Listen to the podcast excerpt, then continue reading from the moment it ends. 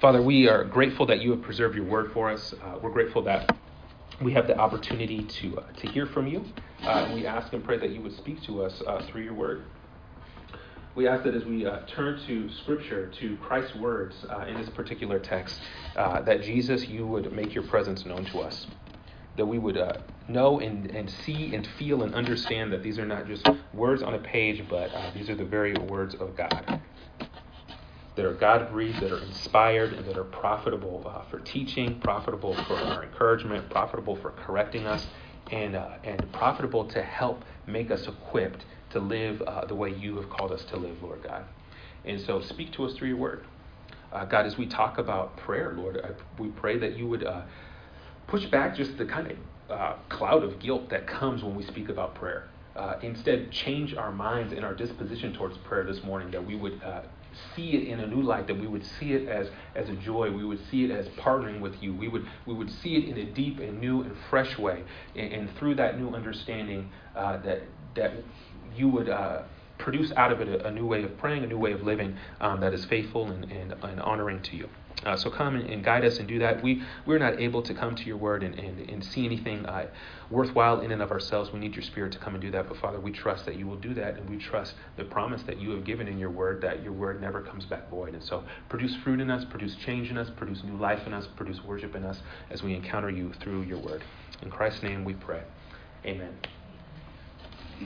So I want to ask you a question as we start. Um, as we start just looking at the text this morning, if you could ask Jesus Christ, the wisest man to ever live, the greatest preacher to ever live, the most compassionate man to ever live, the most merciful man to ever live, uh, contrary to the Dos Equis commercial, the most interesting man to ever live, if you could ask Jesus Christ a question, if you could ask him to teach you anything, what would you ask him to teach you? What would you ask Jesus to teach you? What's interesting is that when we look at the narrative of the Gospels, we, we find out the one thing, at least that's recorded, the, the one thing that his disciples, after spending much time with Jesus, the one thing that they asked Jesus to teach them to do was to pray. In Luke 11, the one thing that we see recorded, the disciples asked Jesus, teach us how to pray which means they, they clearly saw Jesus' prayer life and, and, saw that there was something profound about it. They saw uh, the rest of Jesus' life and saw that there was many things profound about that. But, but of all the things they saw Jesus do, they understood, presumably, that underneath every amazing thing that Jesus did, every uh, notable thing that he did, his deep and, and vibrant walk with God, he, he realized, they realized that underneath all of that, the, the key, the foundation, the, the, the ground floor was prayer. That there was something unique, vibrant, and special about Jesus' connection with God the Father, that the one thing that we have recorded that the disciples asked Jesus to teach them how to do is pray. Lord, teach us how to pray. And this is what Jesus responds uh, to that request with the Lord's Prayer in Matthew 6, the, the, the, section that we're going to look at, the Lord's Prayer comes as part of the teaching of the Sermon on the Mount. And in Luke 11, we, we, see, uh, we see him explaining it in the context of asking the question, Lord, teach us to pray. Um, and so we're kind of seeing the same scene from different angles. But we're going to look at Matthew 6, and Jesus is, is teaching the disciples, teaching the crowd. This is, this is how you pray. This is what it looks like to pray. Let me show you, as one who has a deep, vibrant relationship with God the Father, as God the Son, let me teach you what it is to pray. And so let's sit at the feet of Jesus Christ, our Lord and Savior, and hear his words fresh as he teaches us what it means to pray. This is what he says in Matthew 6.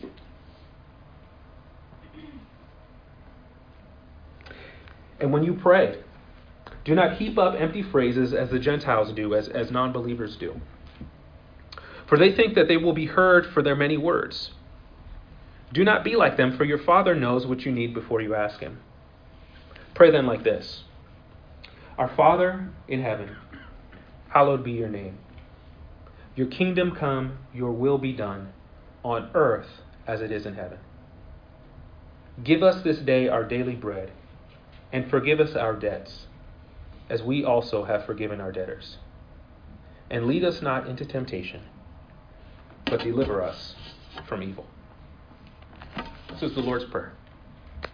It's hard to uh, have not heard this or to know this uh, or to be familiar with phrases from this, right? This is this is the Lord's Prayer. It is seen everywhere, used um, in countless liturgies and prayers and. Uh, in services, right? It's hard not to be at least familiar with, with some of this. But as we're going to look at verse 10 specifically, Your kingdom come, your will be done, we're going to see that there is some profound revolutionary meaning here for us.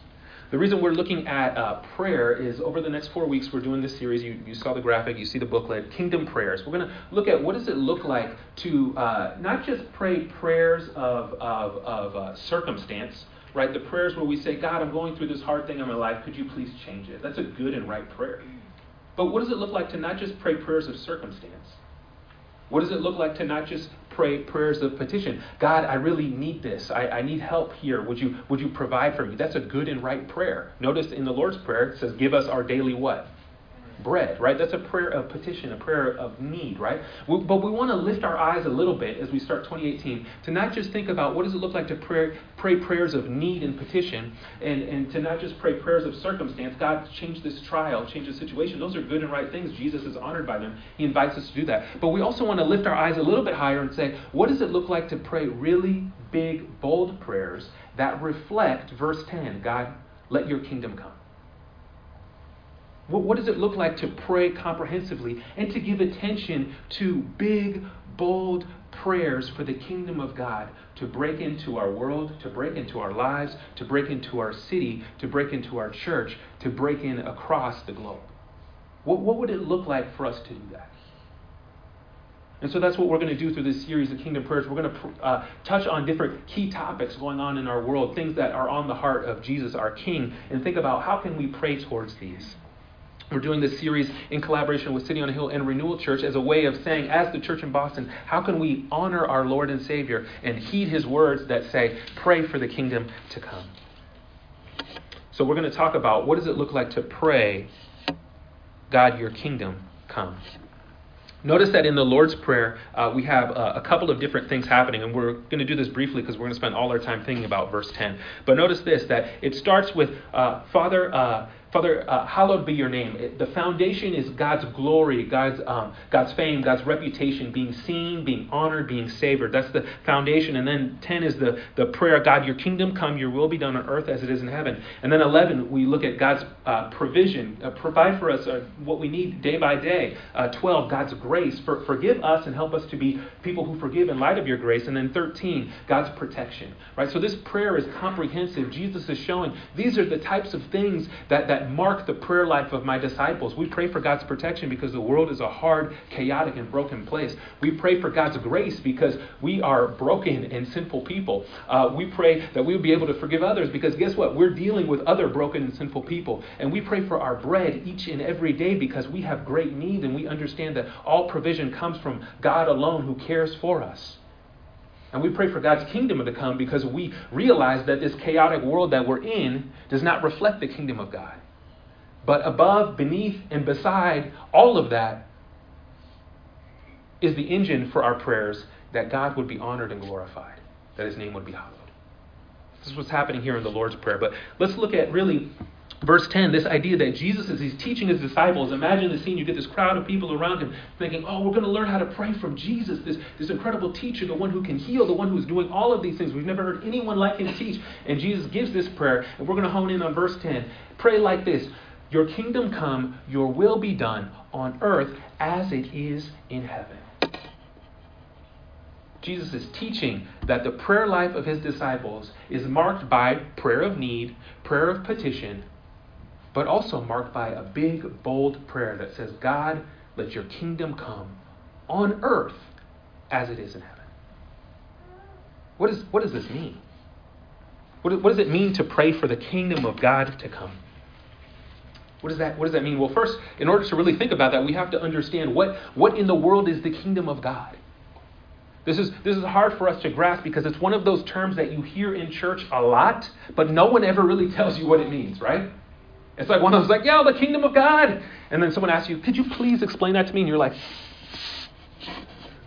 the kingdom of God is wonderful, right? You just like it's just one of those terms that we know it, but we don't know it. We we know it, we can't explain it. Like, what exactly is the kingdom of God? What does that really? What does that mean? What is what is the kingdom?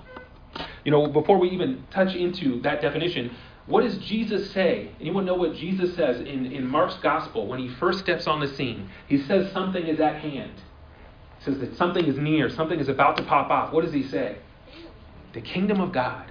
The kingdom of God is at hand. This is pretty remarkable. When Jesus steps on the scene, he says, The kingdom of God is at hand. At hand, it means it's so close you could, you could smell it.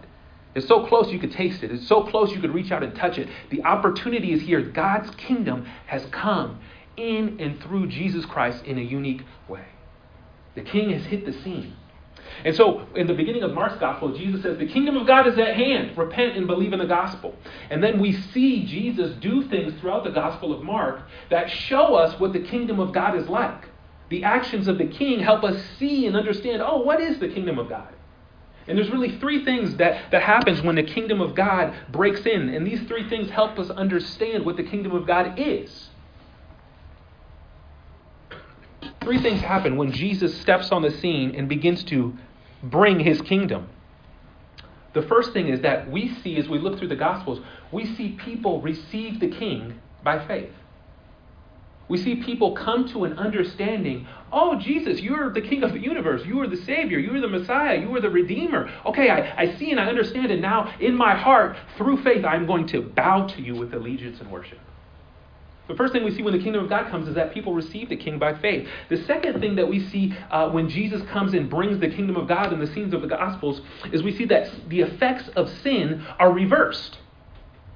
The effects of sin are reversed by Jesus the King.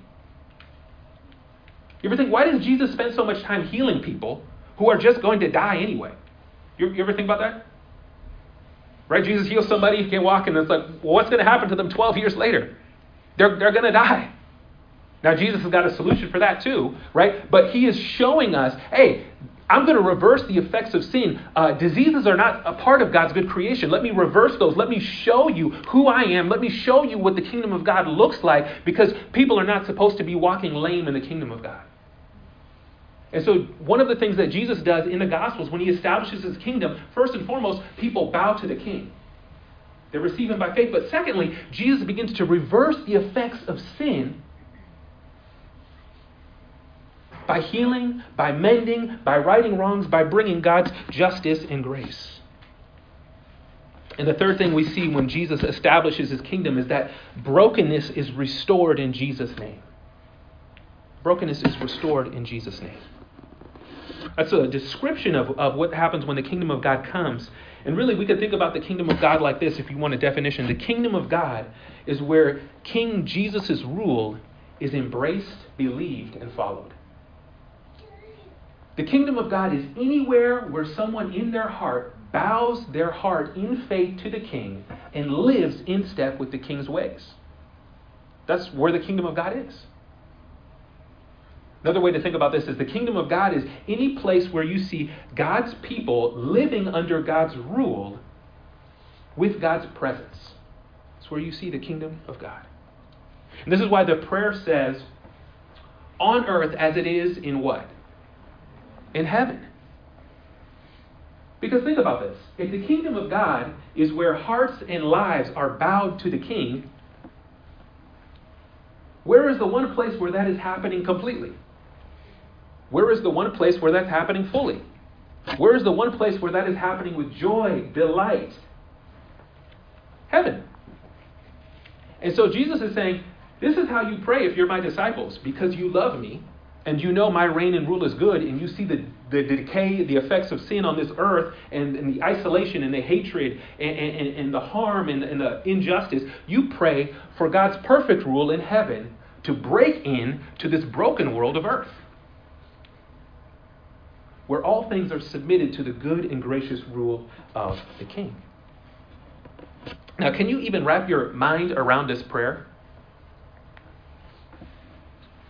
That the good, perfect reign and rule of God in heaven breaking into earth. Can, you, can you even wrap your mind around that? Can you, can you wrap your mind around the, the perfect love and harmony that exists in God's greatest dwelling place, heaven. Can you imagine perfect love and harmony breaking into earth? Like it, it, it just like it just doesn't it just doesn't seem possible. Can we can we be honest? It just does not seem likely. Can you, can you imagine the world of love that is heaven breaking into Somerville? The place where if you take someone's uh, shoveled out parking spot, they will stab you, right? Can you, can you imagine God's perfect love breaking into that place? Right? Can you imagine God's perfect love breaking into to a, to a place where we, we, we do not love our neighbors? We don't even want to love our neighbors. We just want our neighbors to leave us alone. Right? Can you imagine God's perfect love breaking into a place like that? Can you imagine God's perfect love breaking in to a world where neighboring countries do not love one another but hate one another and have for centuries upon centuries, right? Can, can we imagine heaven's perfect love breaking into earth? It almost seems like Jesus is giving us a prayer to pray that is impossible to actually see answered. I mean, let's be honest, that's what it kind of feels like, right? And yet, when we look at the storyline of the Bible, we realize that there was actually a time where this prayer was true where God's perfect reign and rule was actually on earth, where it actually was done on earth as it is in heaven. There was a time, there was a place, there was a moment, many moments, when that happened. It's what we had in the Garden of Eden. In the first chapters of the biblical story in Genesis, we see God with humanity, God ruling over them graciously, humanity flourishing and enjoying a perfect and good, gracious rule of God, and all things being lovely, right, good, and true. And then we have a turn. We have a turn in the story in Genesis 3 where humanity says, We no longer want to live under your rule, God, which is the essence of sin.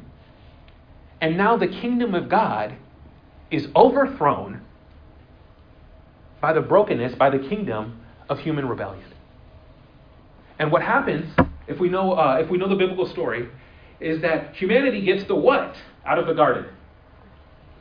The punt, no, the boot, the foot. They get kicked out of the garden, right? They get kicked out of God's perfect kingdom, good and gracious rule. They get the boot, and now they're on their own. And as you read the book of Genesis, all you see is that there's more hatred, more sin, more death, more murder, more deception, more brokenness, more sexual assault. You just see all of this chaos that comes, and it's coming from the backdrop of this is all the result of rejecting the good rule of the king and trying to establish our own kingdom.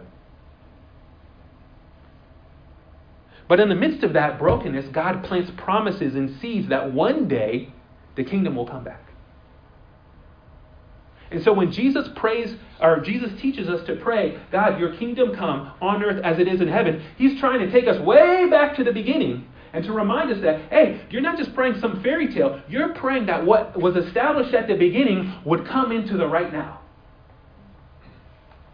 We're praying that the, all the effects of sin would be undone and God's perfect gracious rule would be established right now. We're praying that all the kingdoms of humanity, where we have exalted ourselves at the expense of God and others, would be, would be knocked down and God's perfect reign and rule would come into the right now. We're praying that the kingdom of Clyde would be overthrown and the kingdom of Christ would come. We're praying that the, that the kingdom of North Korea would be overthrown and the kingdom of Christ would come. We're praying that the kingdom of, of humanism would be overthrown and the kingdom of Christ would come. We're praying that the, that, the, that the kingdom of conservatism would be overthrown and that Christ's kingdom would come. We're praying that the kingdom of progressivism would be overthrown and that the kingdom of Christ would come. We're praying that the kingdom of selfish, sinful, men and women would be overthrown and that we would be invited into living under the good, gracious, true, merciful reign and rule of Jesus Christ, the King who loved us so much that he gave his life in our place. That's what we're praying with this prayer.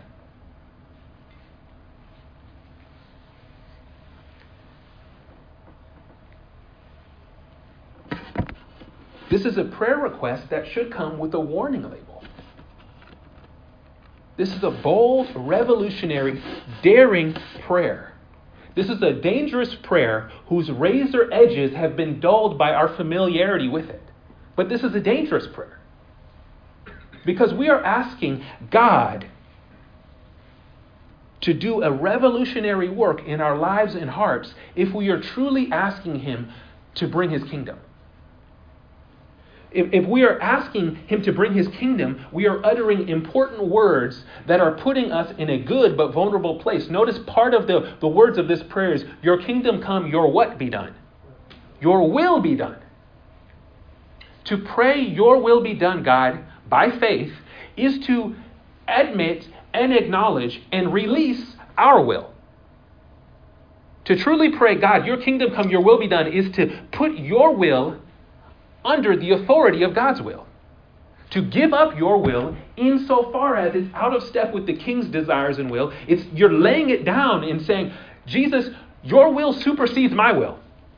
Your blueprint for the kingdom, your blueprint for the good life, your blueprint for my life oversees uh, the blueprint that I have created, insofar as mine is out of alignment with your heart, will, desire, and word. This is a dangerous prayer.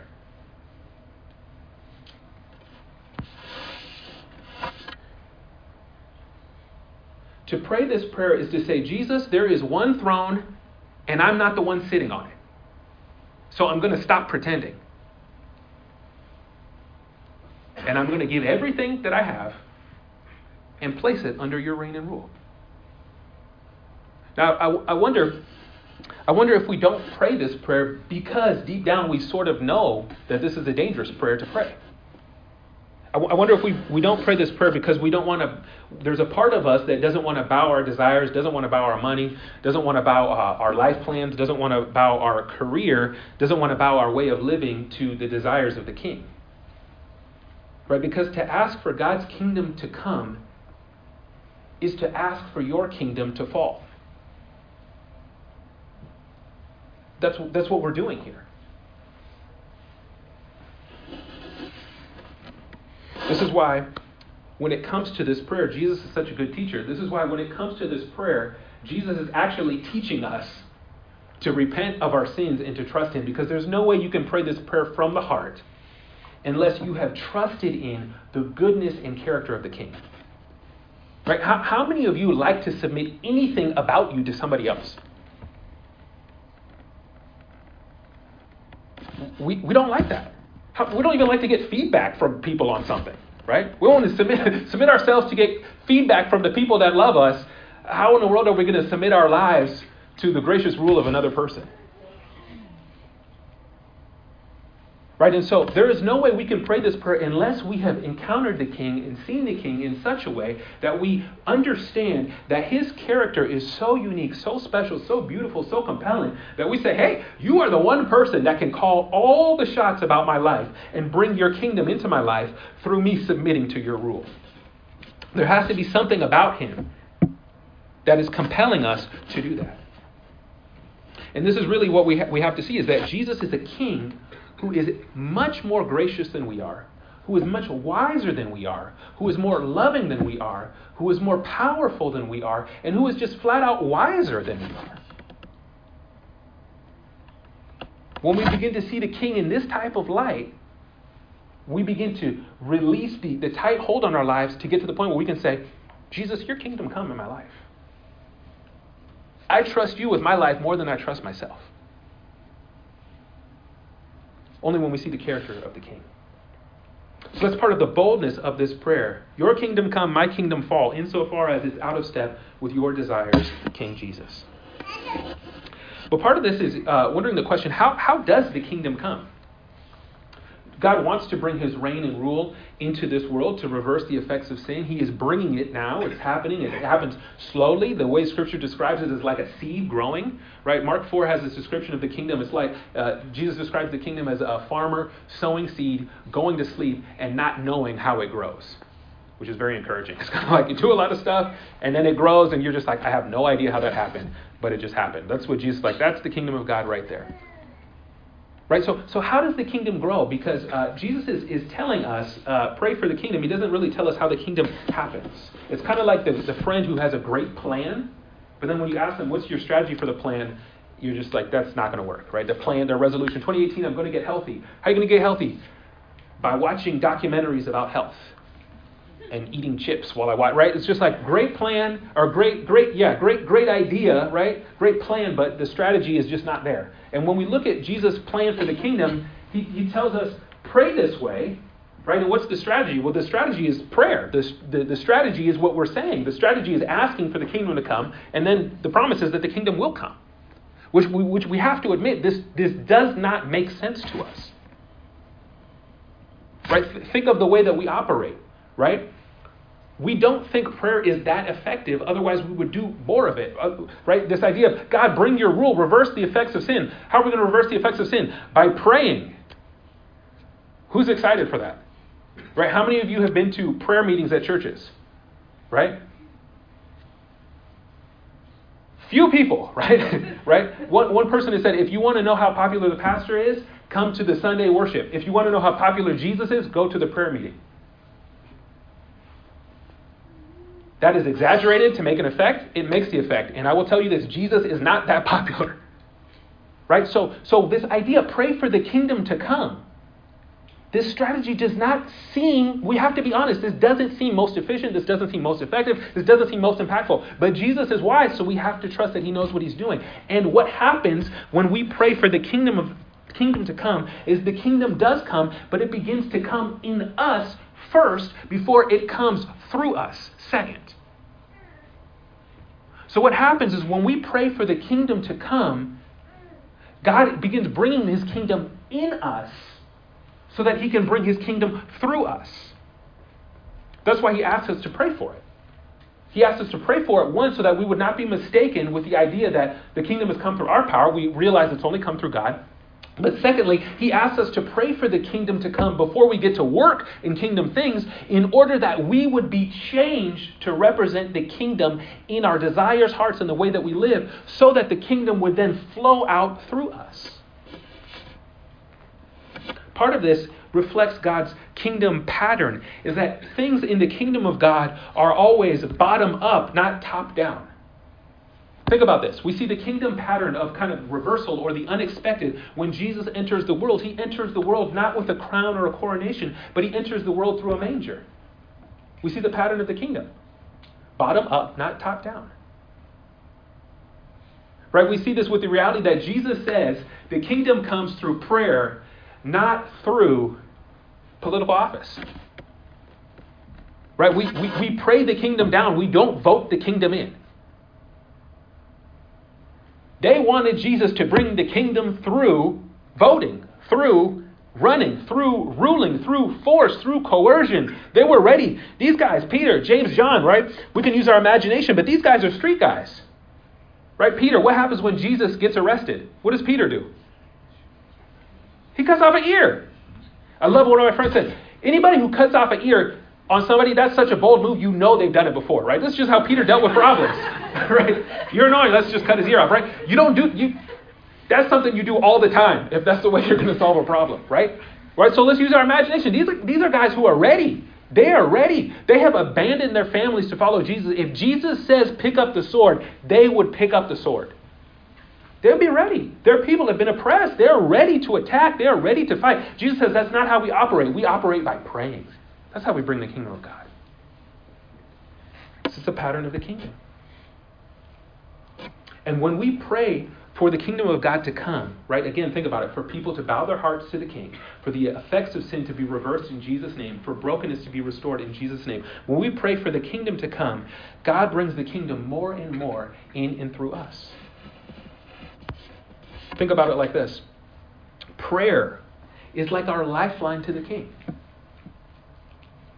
When we pray, we go into the presence of Jesus because his sacrifice on the cross has opened our access to God. When we pray, it's our lifeline to the king. We go before him, we step into his presence. We're, we're talking with our Lord. We're talking with our ruler. We're talking uh, with, our, with our authority. And as we talk with Him, as we spend time with Him, He begins to shape our mind. He begins to shape our desires. He begins to shape our hearts. And so that when we leave prayer, we're more in tune with Him. It's like a coaching session. It's like a pep talk with prayer and scripture combined, where we become shaped by the King so that we would live in the King's ways. And as we live in the King's ways by faith from our heart and with our hands, we begin to reflect the kingdom of God on earth. So the kingdom comes through prayer. prayer empowers us to live under the king's rule. Prayer aligns our heart with God's heart so that we can be a part of God's action. As we pray, the kingdom comes more and more in us and through us. I mean, think about it like this. What do you think would happen if you spent an hour a week praying for the king's desires in our city? Using scripture, praying for the king's desires in our city. What, is, what does Jesus really think about injustice? What is Jesus' heart for people who reject him? For people who have not heard the gospel?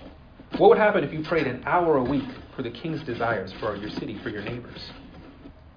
Or what, what do you think is going to happen in a couple weeks?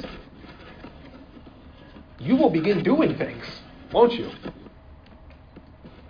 God will begin stirring in you